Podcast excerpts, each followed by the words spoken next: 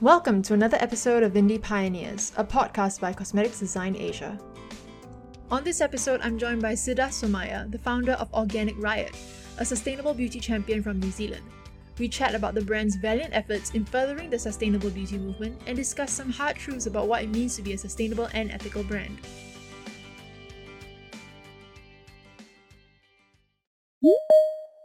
Hi Siddharth, good to have you. Hey Amanda. How have you been? Good, how are you?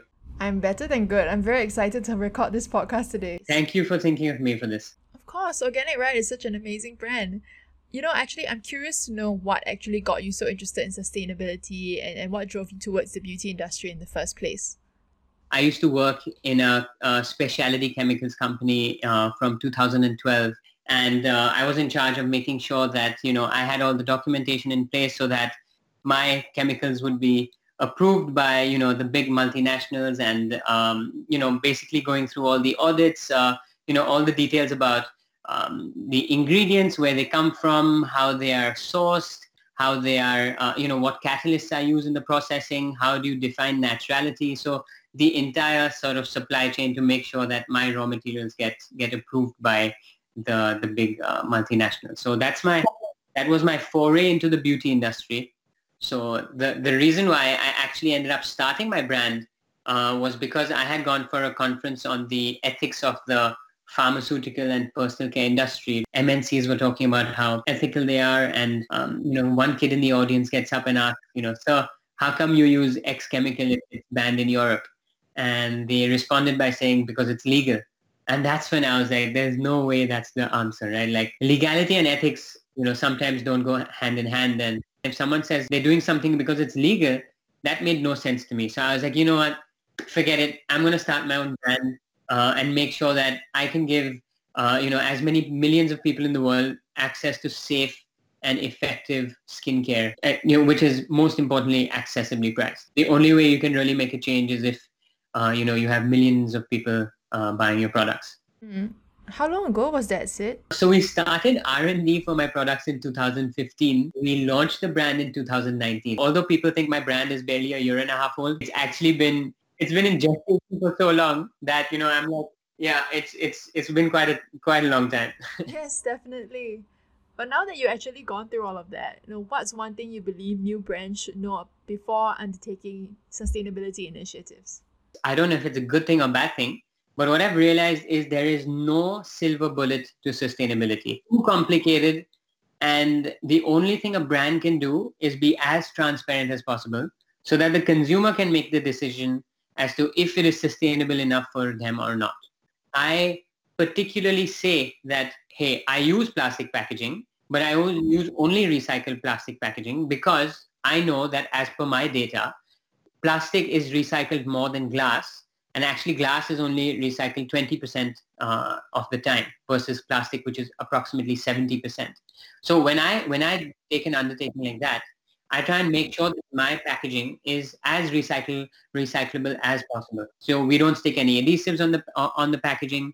We don't use um, you know, any foiling, anything fancy, so that all you have to do is just shred it and it can turn back. Um, you know, it can be upcycled or recycled again. So for me, that was very important. I wanted to be as transparent. And, you know, uh, another thing, like if I were to use glass, uh, you know, the glass has to be cleaned. It has to be, the adhesives have to have to be removed. And, you know, the, the margins on glass recycling are so thin that the moment it involves labor, it actually is not going to be recycled. It's just going to be, you know, landing up in a in a landfill. So for us uh, at Organic Riot, like we try and figure out, uh, you know, what is actually happening so that we can take Uh, decisions with with uh, with you know, I guess knowledge rather than, you know, just not going by the trends in that sense. What we realized also, you know, uh, paper packaging, paper is recycled tremendously. So we use only recycled paper as our our, our our outer boxes, and we don't use any foiling, we don't use any adhesives, we don't use any matte laminates or tiny laminates. Just keep it simple so that it can actually be recycled again. So for us, uh, quite important steps that we take to make sure that, you know, our impact in the world is as uh, as possible. And that's just the packaging. You still have ingredients as well. You know, no wonder it took you so long to launch your brand. Yeah, actually, it's, you know, the ingredients are quite a complicated bit because, you know, you can have natural, quote unquote, natural ingredients, which are sourced organic farms, and those organic farms have led to deforestation of, you know, places like Sumatra in Indonesia, and, you know, can have links to, indirect links to the death of orangutans. As a brand, you need to put out as much information as possible so that your consumer can take an informed decision. For example, you know, we were going to use kokum butter in our elbow cream. We couldn't get enough traceability to prove that there was no child labor involved, because, you know, in the Western African region, there's a lot of child labor for cocoa. And since we couldn't get enough data, we actually switched it with an Indian ingredient called kokum butter. It's wildcrafted in, in India, uh, in the Western region. So, you know, we, we try and make sure that we get, uh, you know, as much traceability as possible so that we can, you know, we, we don't want any indirect links to child labor and indirect links to organic farms, which have led to deforestation in, in countries across the world. So, you know, we try and go as deep as possible. And, uh, you know, as much as we can, we try and buy wild-crafted ingredients, because something that's wild-crafted is definitely native to the biodiversity of the region. So, you know, we try and buy wild-crafted manuka extract in New Zealand. We buy wild-crafted kokum butter in, um, you know, from India. I mean, we have beautiful... Uh, ingredients from all over the world which don't affect the biodiversity of the area. And I think that is going to be the future of uh, raw material purchase, wherein we buy ingredients which are native to the place rather than buying, you know, heavily farmed ingredients which are not native to the area. That's really interesting. How else do you envision the future of sustainability in beauty? The most important bit is going to be brands actually making less products. In the past, I feel like, you know, brands would have to launch with like one hundred S K Us, uh, you know, to be able to run a sustainable business. But in today's world where you have data at the tip of your fingers, you probably won't have to launch that many products, which means that your impact on unnecessary plastic and unnecessary paper and unnecessary waste is going to be less. Yeah, I agree with you. And that would impact individual products as well, because I imagine that each product will have to work harder to solve everyone's different skin problems. Yeah, absolutely. And, you know, that's where that's where we come in. And that's, we, we have four products. We we get spoken to by investors, retailers, so many people. And they're like, why don't you launch like fifty products because it's doing so well? And we're like, no, I don't think it works like that, because as a conscious brand, I can't launch fifty S K Us just for the sake of it.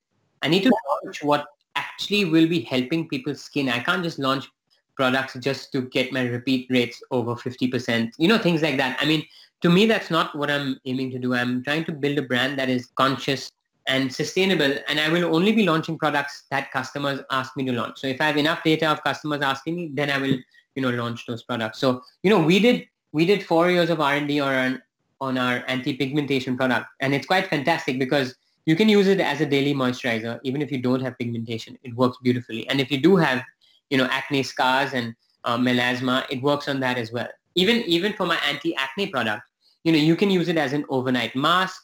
Uh, you can use it as a spot treatment. It goes, you know, below makeup in an invisible uh, manner. You know, it's not something that is white and stays on your skin. In fact, it's completely invisible. We want to make our products as multifunctional as possible so that you don't have to buy five hundred products, you know, to have on your shelf. The way I think of it is we are actually not salesmen, but we are sweepers, and we are sweeping all the clutter off of your shelf. You know, recently I've seen many brands enter the market with uh, sustainability as a U S P, but do you think that's still viable today? Okay, so I'll put it this way. If you're not being sustainable, you don't deserve to be launching anything right now. You don't deserve to be doing anything.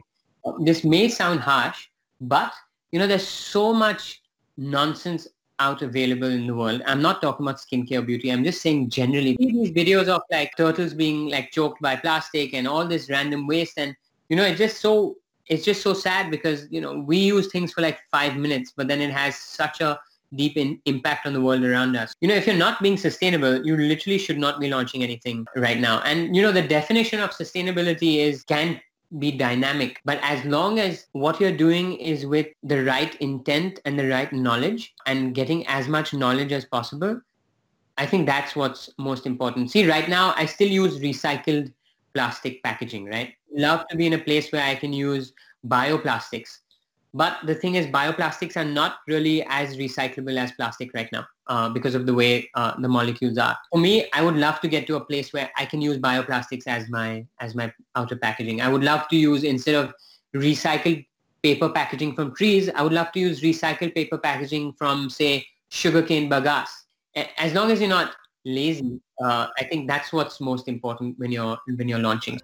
Well, Sid, we've come to the last question. Is there an indie beauty brand or brand owner that you admire, and why? I really like uh, the brand Versed, uh, V E R S E D. I, I, you know, I just love what they do in terms of, you know, paring down beauty and making it as simple uh, to understand. Like for me, I, I, I really love that. And, uh, you know, that's my, my goal would be to build something as uh, powerful as theirs, uh, you know, someday.